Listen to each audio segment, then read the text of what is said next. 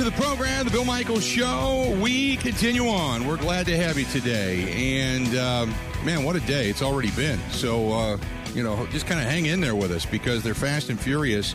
Coming up later on today, Trey Wingo is going to be joining us. Also, Warren Moon, the Hall of Fame quarterback. We will hear from the former Bears and Packers quarterback Jim McMahon will be here. Eric Kramer.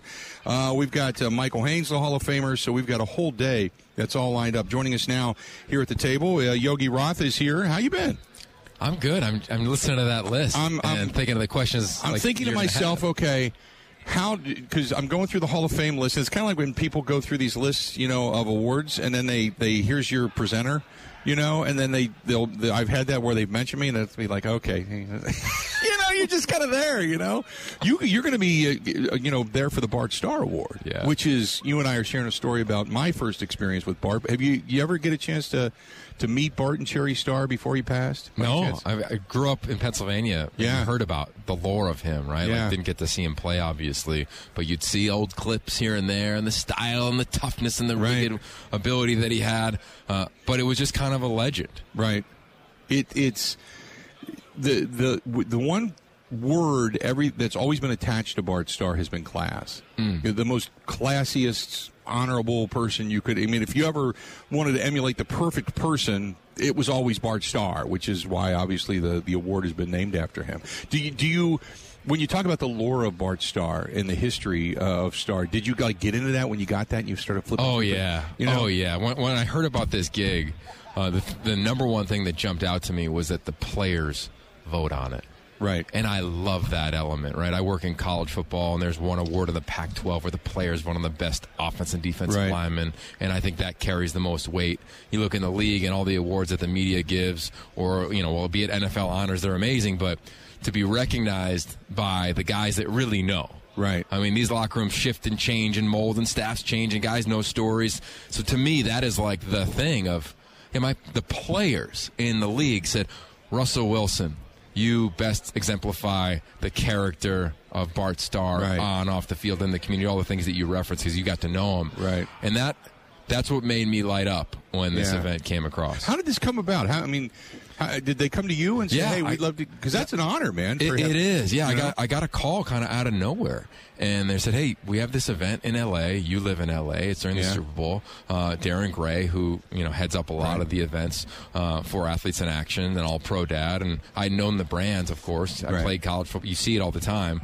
And I said, oh, let me think about it. It's a Saturday. You know, you start negotiating. I got kids. I got a baseball game, all those things. Right. And what netted out was, like, the significance of what I think Saturday morning can do for the people in the audience, people watching. Yeah. Elevated among other things, because I was just like, man, I think people are going to get inspired. And here we are. Last year they didn't have this in-person event. Yeah. And I think we all could use a little bit of inspiration. Yeah. So the story and the lore, as we're talking about, of Bart Starr, the people that will be there, like Anthony Munoz, and, of course, Russell. He's going to have his acceptance speech. So I'm excited for the morning and the program. So when you start to prepare for this, I mean, and you've got a room of people that have either, one, are greats, or two, have done great things. Where does your mind go when you get into the preparation? Because you're going to have to discuss.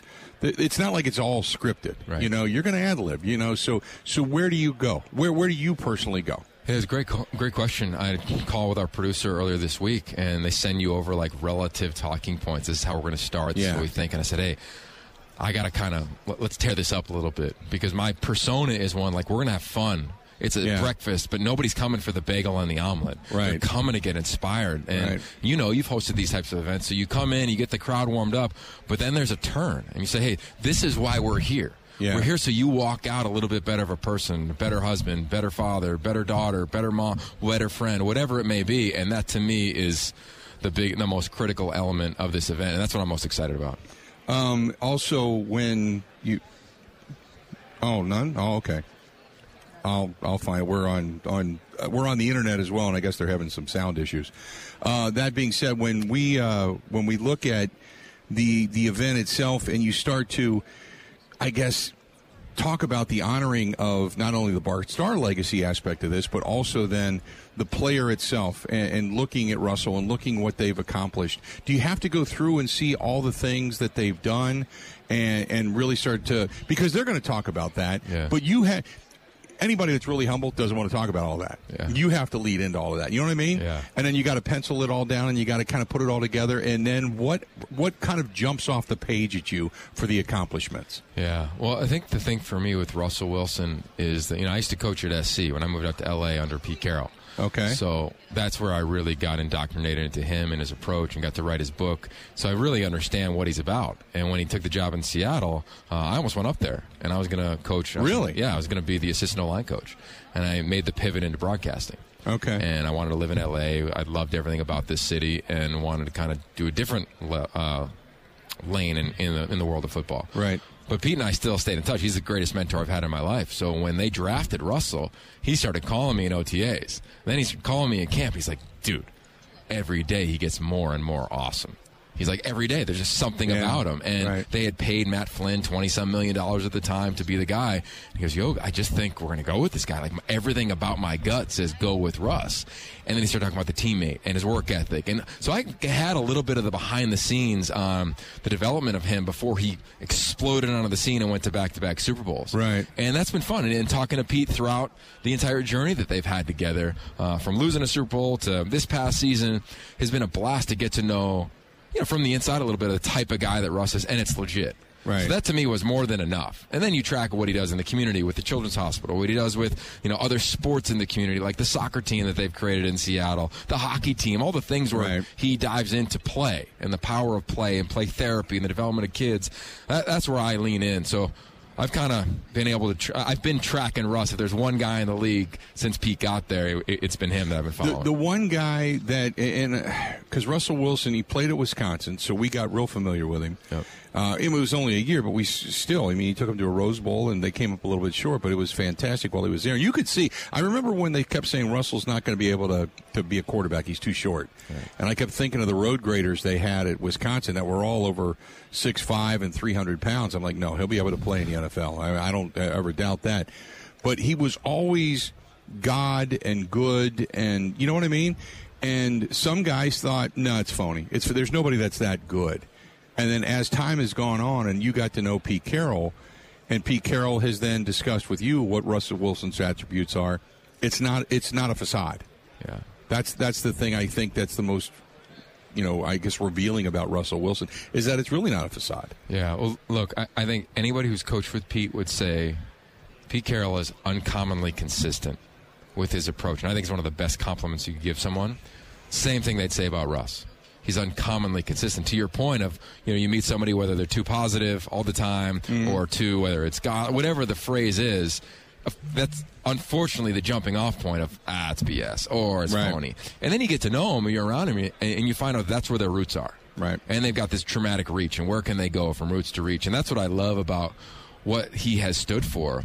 And then from my lens, I also am a part of the Elite 11 quarterback camp, which is all the high school guys. So Graham Mertz, they've all been through it.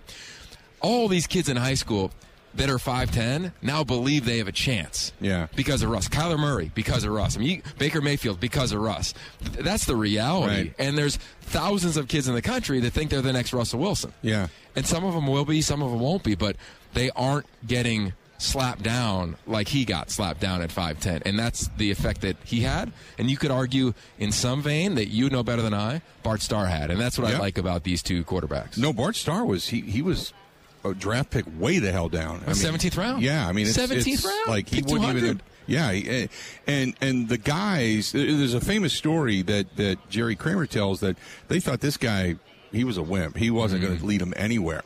And he got punched in the mouth, split his lip all the way up to his nose in Chicago. First time and only time he ever heard him swear. Dropped an F-bomb. Said, get your effing black back into the, you know, the huddle. And then went after the Bears, drove him downfield, won the game.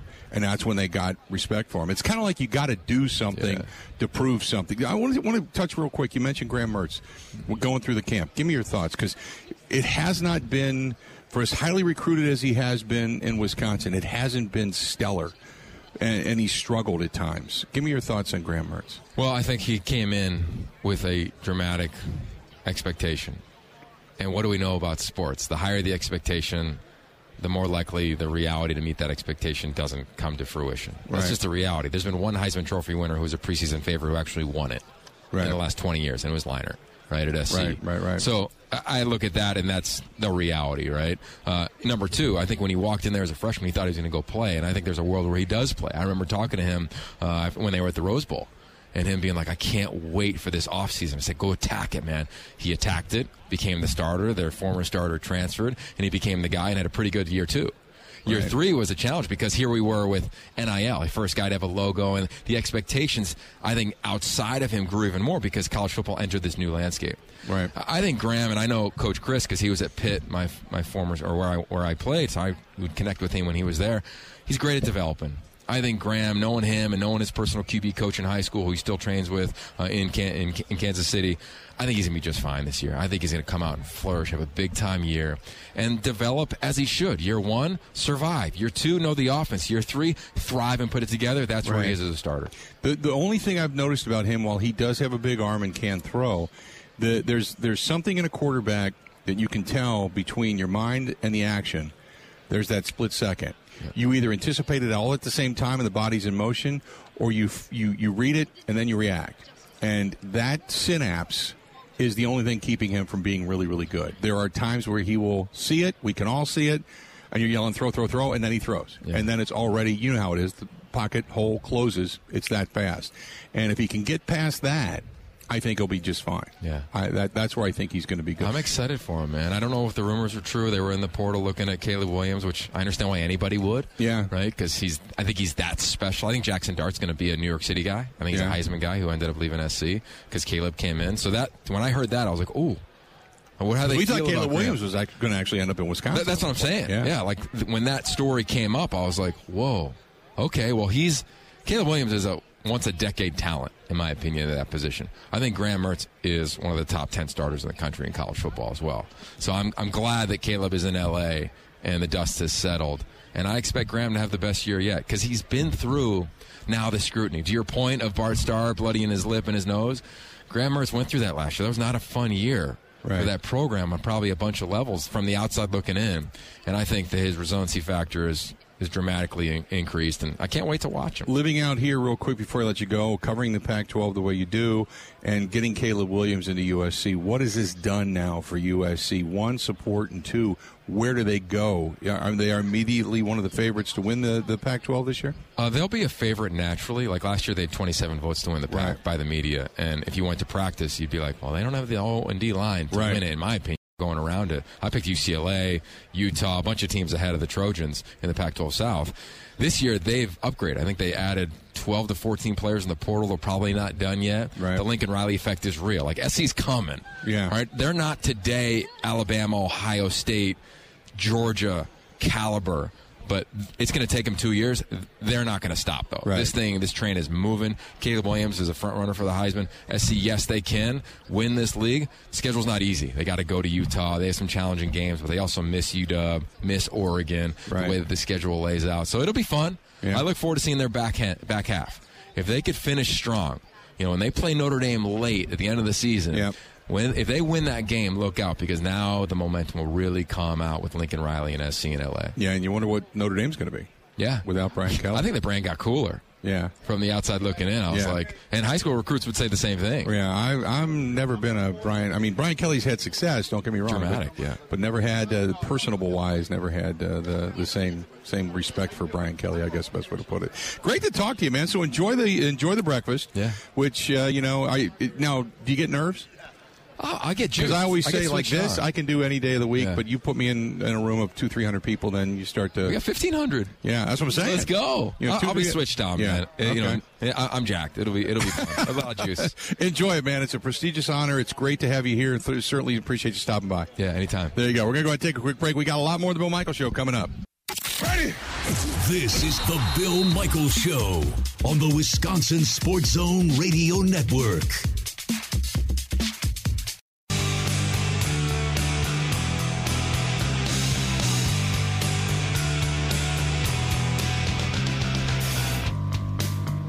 Welcome back to the program. We are broadcasting live. We are here in L.A.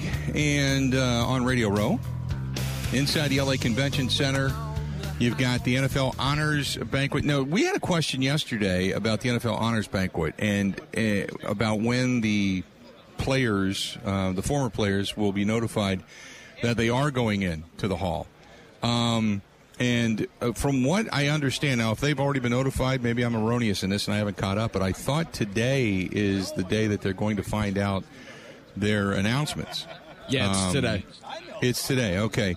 So I was talking because I'd asked a couple people, and there was some information flying around, and I wanted to make sure we got it right. But I thought what happens is that they are going to be notified and then brought to – this whole thing's supposed to be virtual. Correct me if I'm wrong on this, Ben?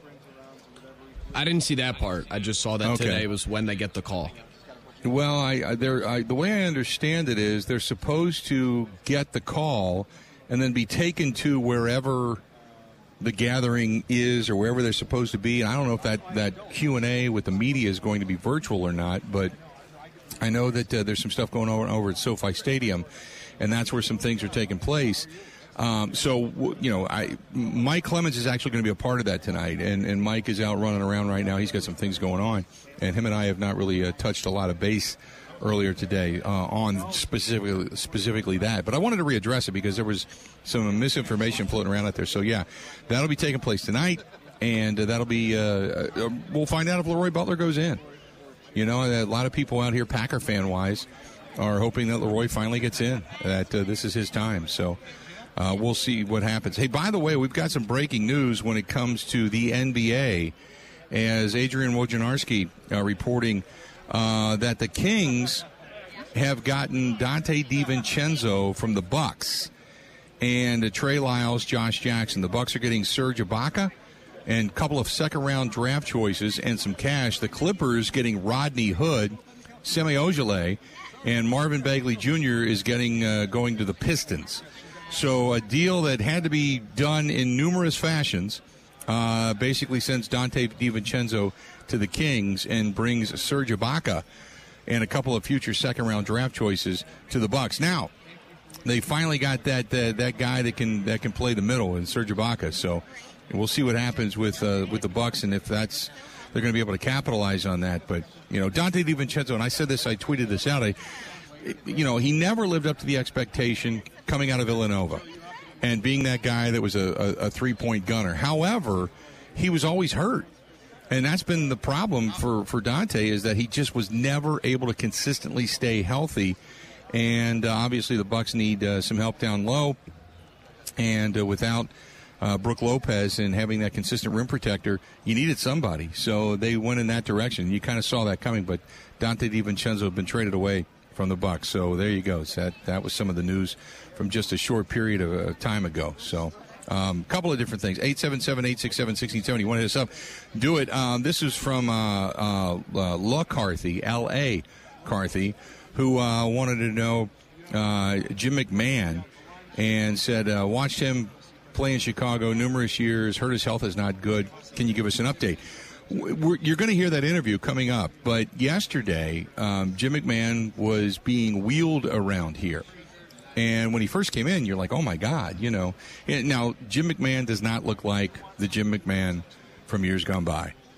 He is not the bandana-wearing guy with the spiked hair doing the Indiana Jones cover shoot or doing the Super Bowl shuffle. He has regressed mightily from his playing days, from brain injuries, also neck and spinal cord injuries.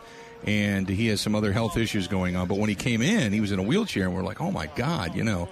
But it was because he just had foot surgery that did not heal well at the time. Now, you're going to hear this. We taped this yesterday.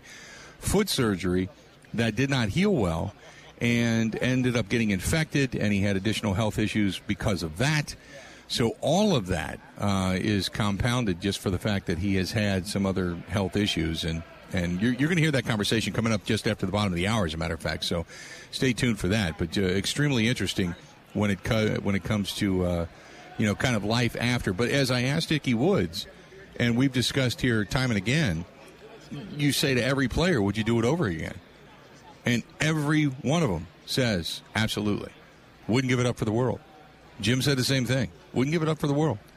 It was the best of times in their life, and you wouldn't want to give that up for anything. So for as much as they go through, and We talk about it all the time, and guys come by the table. I mean, you're going to hear from Kyle Turley coming up a little bit later on today. Guys come by the table all the time, and when they do, you know, they're coming by usually, especially if they've played the game for an extended period of time, usually if they do, they're coming by with bumps, bruises, aches, pains, limps. Shoulders are bad, elbows are bad, knees are bad, whatever, ankles. But every one of them said, yep, I'll do it again. Hey, speaking of other things that we taped, last night, the second edition of Live in L.A., the podcast, took place. You're going to want to take a listen to it. I'll retweet it. I'll post it over on the Facebook fan page as well, the link to it. You're going to want to take a look. Ben, did you listen to it or did you just post it? I listened to some of it. So did you listen to the end? I did not get to that part. Oh, boy. You did, so you didn't hear about the couple that was at the Yoshimoto restaurant? No. Okay. The best is for last. Yeah, you should. All right. Yeah, you should. They're really nice couple. I'm not going to give it all away. Really nice couple. Sat down next to us at the bar and then revealed some stuff to us. And it was like, wait a minute, what? Are you kidding me? What? And, it blew right past me. I had no idea at the time. But Mike and Kristen picked up on it, and so you're going to have to take a listen to it. What are we talking about, hand size again? Freak my ass out. That's all I'm going to say. So you got to take a listen to the podcast. Go and check out the LA Live podcast part 2 that is now up on where you can get our podcast. That's Spotify. You can find us over there on whether it's Spotify or iTunes or over on Google Podcasts. You can find it all over the website as well, but you got to go take a listen to it. Really, really, really good stuff. So we got celebs walking around today. I mean, as far as sports royalty goes, Michael Irvin's making the rounds over here today. Just saw him walk by. Trey Wingo walked past. Like I said, we had a chance to catch up with Jim McMahon, so you're going to hear that conversation. Ron Jaworski is going to come by and give us the lowdown a little bit later on. Now, I will say this. Jaworski, I think he might come after the program, so we're going to tape it for tomorrow, if indeed he makes it later today. But you're going to hear a good conversation with Ron Jaworski as well. As tonight is Cigars with the Stars. That is the Mike Ditka event with Ron Jaworski, and they do it for the Gridiron Greats and numerous charities. But that's the big party tonight. So there are some parties and such that because obviously of the NFL awards banquet, they moved the awards banquet from Saturday to Thursday for standalone. I guess I don't know specifically why they did, but that's coming up tonight. But yeah, that's. Normally that was on a Saturday, so tonight's party was the one that was so incredibly well attended by anybody and everybody in the NFL ranks. So we'll see how it is tonight, but that's coming up tonight. Tomorrow is the big party for all of us covering this thing and sponsors in the NFL. They host their big shindig out at Universal Studios tomorrow night, so we're going there tomorrow night before we head back to the weather. I see it's only going to be 15 on Saturday, right, Ben? Yeah, not warm. Correct me if I'm wrong. Not warm. Yeah, it's not going to be warm, so we're going to be heading back. They're actually setting records because out here, they're setting records. We were, talking inside this convention center. They keep it at about 67 degrees. And, if you've ever sat in 67-degree weather, it's great. You're like, oh, this is awesome. For the first half an hour, 45 minutes, and then after that, you start to get a little bit cold. So by the time you get outside, which here is midday, it's noon by the time we get off. Now, we don't get out of here right away, but, it's mid-afternoon. Today's going to be close to 90 here. Now, I know people are going, oh, God, cry me a river. I agree with you. But when you come out of the cold and then you come into the heat and you're dressing for the cold, it's like, wow. You start peeling off layers of clothes the minute you walk outside. Oh, it's that kind of warm. It is. No, I love it. I love it. But you do. When you sit in here, you freeze and you can't wait to get outside. And the one thing about it is right across the street is the Ritz-Carlton Hotel. The Ritz-Carlton is a really tall high-rise building, but it would probably be a little bit bigger, I think, maybe than the Northwestern Mutual building in downtown Milwaukee. Not much, maybe just a little bit shorter or a little bit taller, but it's right in that same element. But the whole building is glass. So the time of day you leave here, the sun is hitting off of that glass, and you walk out, and the entire walk from the convention center to the parking garage, you're in this bright, you almost feel like the way an ant would when you have a magnifying glass with sun coming through it over top of you, that's the way you feel, because you just feel that heat coming off of the glass of that building. It's just amazing, which, again, cry me a river, right? Let's do this. We're going to step away and take a quick break. When we come back, you're going to want to take a listen.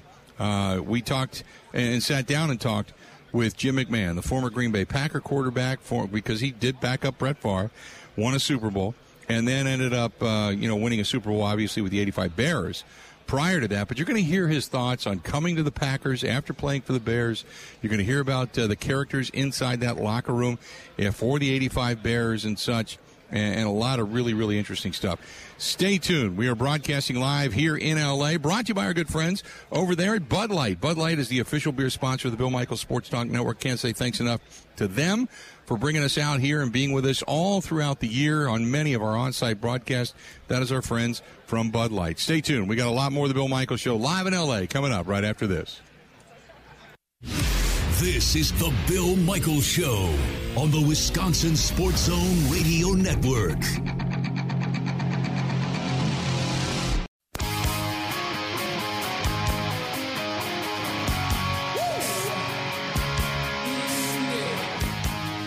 Welcome back to the program. We are in L.A. We are here inside the L.A. Convention Center,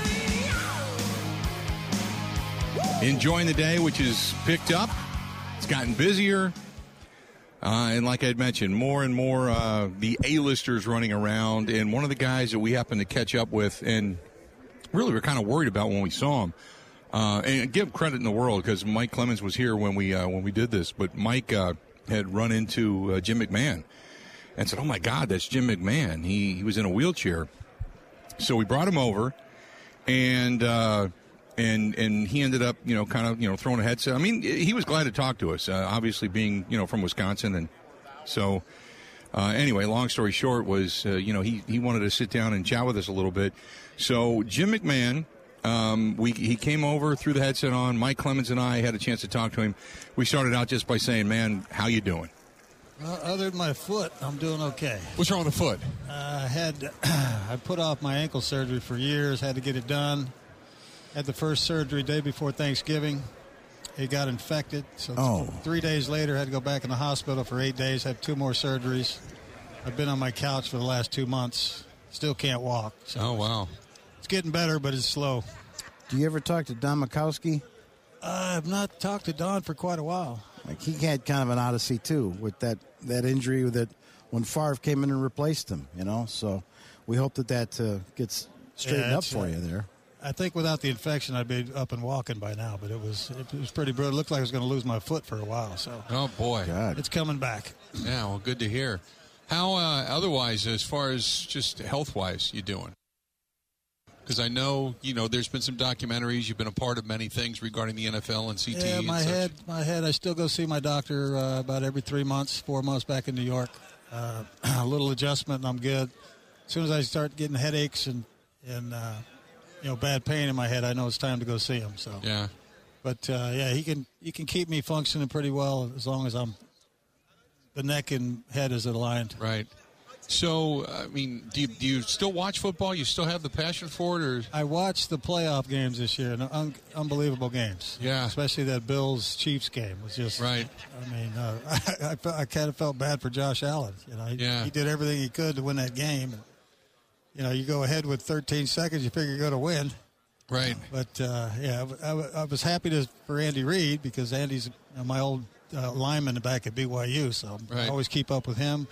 But I felt bad for Leslie Frazier, who was another teammate of mine, and he's their D coordinator there at Buffalo. So, but that was one hell of a game. And the Rams game was a good one as well. Yeah. No. But other than that, I haven't seen him. Yeah. I was going to ask you. I haven't seen Cincinnati play all year long. I watched that game, and I was pretty impressed. This year, Brady's retiring, Roethlisberger's retiring. You've had Drew Brees. Numerous guys have left the game. The quarterback position has changed, but do you kind of see a changing of the guard for some of these? You just mentioned some of the quarterbacks, but a changing of the guard going on in the NFL? Oh, no doubt about it. These young kids can play. I mean, they get to play in some fun offenses, too. Yeah. They're slinging it all over the field. That's something I wish I could have done back in the day. So I covered you in 85. I covered Green Bay. I would watch Lynn Dickey have such a great offense with James Lofton and the Packers defense try and battle, but then they go up against you guys, and you just played with them. I mean, the tremendous defense, and you guys just had. And what's funny about this, Jim, is this: they're going to talk about how Joe Burrow from the Bengals. The kids are excited about him because of the sunglasses he wears and all that. They think he's got a little bit of swagger. I'm like, dude, let me show you Jim McMahon tape when it comes to swagger at all. I mean. Your whole team had swagger. Yeah, we had some pretty fun individuals. Not only great football players, but a lot of fun guys. That's what I miss. Hanging around the locker room. There's a lot of humor in this game. A lot of funny people. Some of it's kind of sick, but it's funny as hell anyway. We had a lot of different characters. Did your head coach Ditka, who was a character himself? Did he want players like that, or was there a conflict between who was getting more attention, the head coach or the players? Well, it got to a point where he told us we shouldn't do any more endorsements, right? And then because I remember I think it was Jimbo Covert and Jay Helgenberg had a deal to do the Chunky Soup commercial. Right. And Ditka said, nixed it all, and about a week later he was on the commercial. So we got a little upset about that. Yeah. How was that as far as the personality? Because I go back to my days growing up, and I got a chance to interview Sparky Anderson when he was the Big Red Machine in Cincinnati. And he said to manage Pete Rose and Johnny Bench and Joe Morgan and all these different personalities, how difficult was it, do you think, to corral the personalities in that locker room that you guys had? Well, I don't think he had much of a problem. I mean, he was still the head coach, and we still had to go to practice and deal with that. And if he was mad at us, we'd be running 100-yard sprints for forever at the end of practice. So, our practices lasted about 3.5 hours because there was a fight every play, because, Buddy Ryan wasn't going to give an inch and Ditka wasn't either. So, right. We had everything was live, so it was basically playing 4 games a week for us. Yeah. Well, you talk about a clash of personalities there, just in that, between Buddy Ryan and Mike Ditka anyway.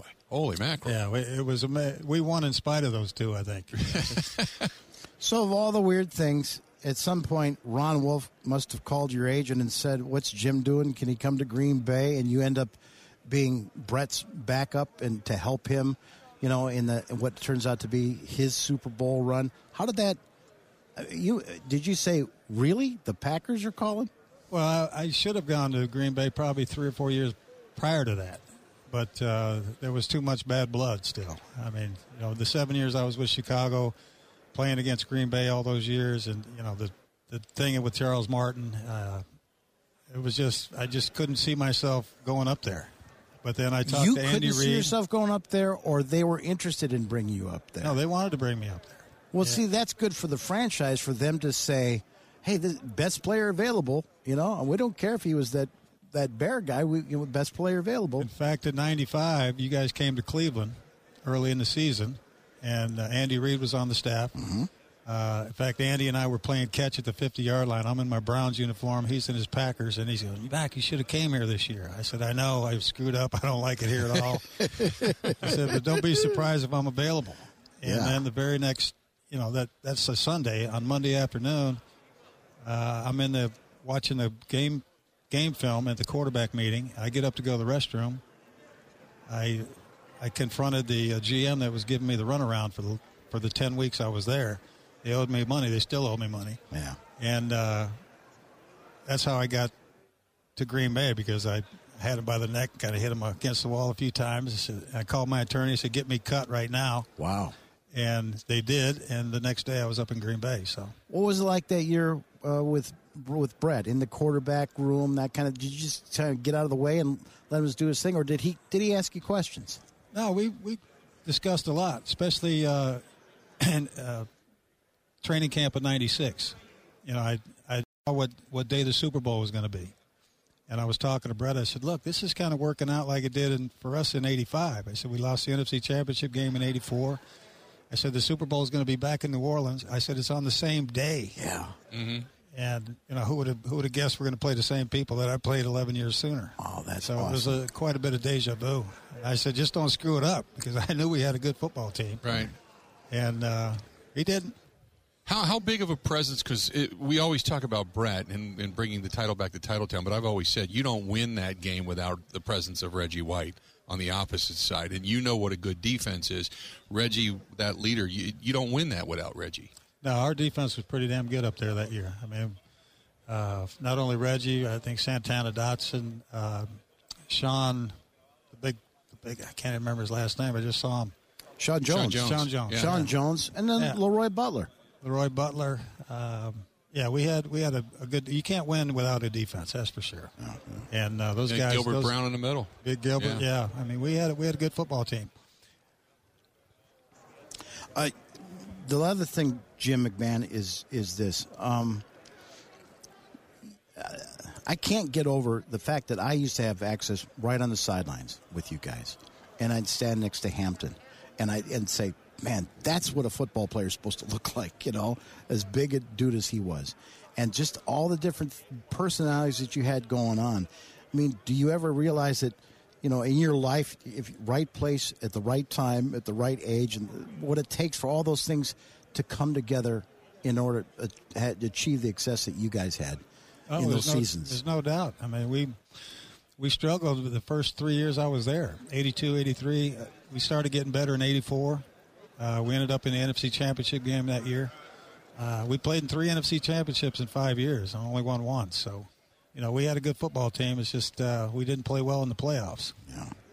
I sit here and look at this book, and I just started perusing it, and so many. It's called Walls of Fame, and it's the unforgettable, you know, pictures of you guys. You're Indiana Jones in one of these pictures I saw, and I remember the Griffey picture with Ken Sr. and Ken Griffey Jr. and such. But you look at so many of these guys in their prime and the flamboyance that they had, and, you know, would you trade it all for anything?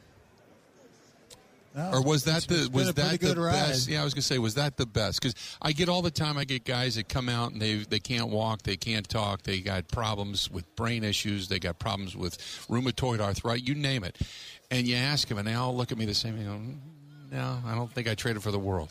No, it's, you know, we all figured we're going to be, you know, hobbling around, bad knees, bad shoulders, but nobody ever thought about the head and the brain. Right. And, that's the thing they're concentrating on now, as they should.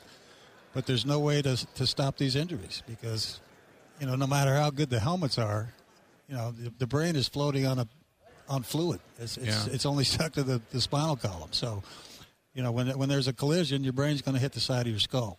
And, you know, there's going to be a lot of guys when they get my age that are going to have some problems. But yeah. I'm sure they wouldn't trade it either, especially with what they're making these days. Right. You've always cut to the chase. You know, a straight shooter about that. And so I think that now at this point in your life, for you to be open about that, that just continues with who you've been all along, right? I'm going to tell it straight the way it is. Why lie about it? You know, you get asked a question, you answer it the way as truthfully as you can. Yeah. I've always tried to do that. Yeah. Does the NFL... Do you still reach out? Are you still talking to the NFL about things that you're going through? So they can continue to, you know, kind of monitor progression, so to speak? Well, I remember talking to Roger Goodell and the guy that runs the NFLPA back when I first started going to see my head doc. You know, I saw the relief this guy gave me, and I said, look, you should be talking to this guy. Mm-hmm. And that's when I think they gave $100 million to Harvard for this study that this guy has been doing for 30 years. Yeah. And that's when I knew. I said, he doesn't really care about the players. What do you think about Aaron Rodgers? Not sure if he wants to come back with all the wins he had the last 2 or 3 years, and maybe he needs to go someplace else. And what's going through that guy's mind? What's your guess? I really don't know. I don't know what's, you know, I guess he's got problems with the front office. I haven't followed the story enough to know exactly what's going on, but all I know is he's a hell of a player. Yeah. I know you didn't watch much football at all this year. You get the Bears got a quarterback, Justin Fields, came out of Ohio State, a running quarterback. There's some hope, you know. Really, they haven't had success since you weren't there. That's what they live on is the grandeur of the '85 Bears. So, what is it like if Justin Fields is able to really take this team and throw it on his back and be able to take a team to a postseason continuously and possibly win a Super Bowl? Tell me what it's like being in Chicago and the size of that city and having them rally around you when you're on your way to a Super Bowl? Well, it was great for me. I mean, the city was always treated me well. You know, their fans, if you just play hard in Chicago, they'll love you. And then if you play hard and you win, they'll love you forever. I mean, that's and that's proven out pretty true, because every time I go there, it's hard for me to buy a beer, which is nice. But I think, you know, Chicago's always been known for their defense. You know, who's their middle linebacker? Mm-hmm. You know, who's their running back? That's basically what Chicago's been forever. Yeah. And so, you know, even though they, you know, I thought I did okay there, it's still a defensive and running, but, you know, they're a blue-collar team, you know, right. Just like the city. So it would have been great to have been able to throw it all over the field like they do now. But Ditka was not like that. He was old school, and we're going to pound it, and that's what we did. It's great to talk to you. Wish you nothing but the best health, and hopefully the foot heals up and you're walking around soon. I just want to be able to walk again. Yeah. I've been on my couch for 2 months. So yeah. I'm tired of this. But, you're out of your Netflix subscriptions. So. Oh, yeah. I've watched a lot of shows I've never seen before. So. Jim, it's great to talk to you. It's great to see you. I certainly appreciate you coming by the table. I appreciate it. Thanks, all you people in Wisconsin. Have a great time. There you go. That was Jim McMahon, and great to talk to him, great to catch up with him. And we had a chance to record that yesterday afternoon, so it was just it's so good to kind of see him and pick his brain a little bit. Let's do this. We're going to go ahead and take a quick break. When we come back, we are going to sit down with Mike Clemens and kind of catch up a little bit as to what's going on with these two teams coming up shortly. Stay tuned. More of the Bill Michaels Show coming up right after this. Covering Wisconsin sports like a blanket, this is the Bill Michaels Show on the Wisconsin Sports Zone Radio Network. Now, here's Mike Clemens. The Rams and the Bengals getting ready for the Super Bowl Sunday night here at SoFi Stadium in Los Angeles. Rams linebacker Von Miller on what he's telling his teammates about his experience winning a Super Bowl 6 years ago with the Denver Broncos. And there's no way I can really just explain to him exactly what it'll be like.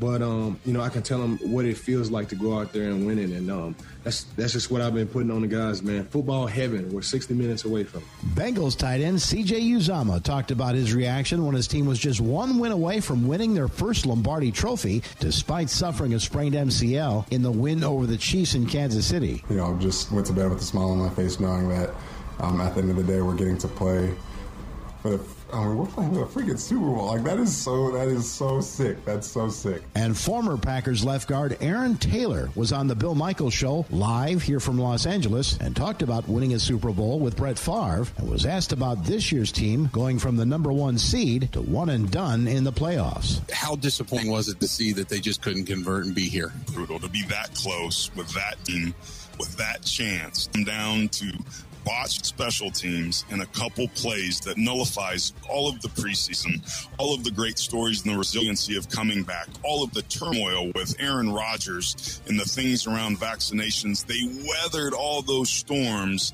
and have a couple busts in the third phase. Special teams are 18% of the total plays on a football game. But unfortunately for the Packers, they were critical, and it cost them a chance they may not ever get back to. That's former Packers guard Aaron Taylor in Los Angeles. I'm Mike Clemens on The Bill Michaels Show. Glad to have you back. We are broadcasting live here in L.A. about a minute or so before we get to the top of the hour. We got a lot more coming up. Mike Clemens over here joining us, and Michael...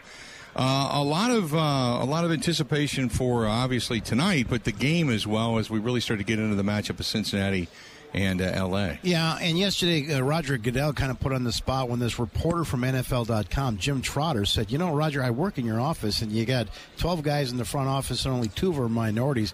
Kind of put the commissioner on the hot seat right there during his press conference.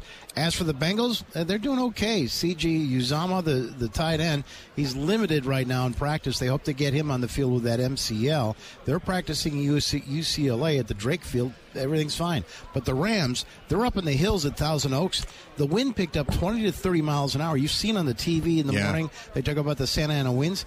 So Sean McVay, who's lost his voice, you know, he's kind of got he's always had a raspy voice. Yeah, he lost his voice yesterday. So today they're going to have to take the Rams away from their home field down to the Pasadena on team buses and practice at the Rose Bowl today because of the high winds out in the hills in L.A. So it's kind of weird that the home team has to make that kind of adjustment. And we saw those winds a little bit last night at dinner begin to kick up when the tent that we were eating under began to waver. Well, that's how I lost my hairpiece. It went blown off over the cliff in the Hollywood Hills. We've got 2 hours down, 2 hours yet to go. Mike Clemens alongside. We got a lot of guests yet to come. We've got a terrific day still coming to you, mind you. We got a lot more. As I had mentioned, Mel Renfro, the Hall of Famer, is now sitting down with us. We're going to talk with him. That is only 2 minutes away. Stay tuned. A lot more of the Bill Michaels Show. It's coming up right after this. The Bill Michaels Show podcast. Listen, rate, subscribe.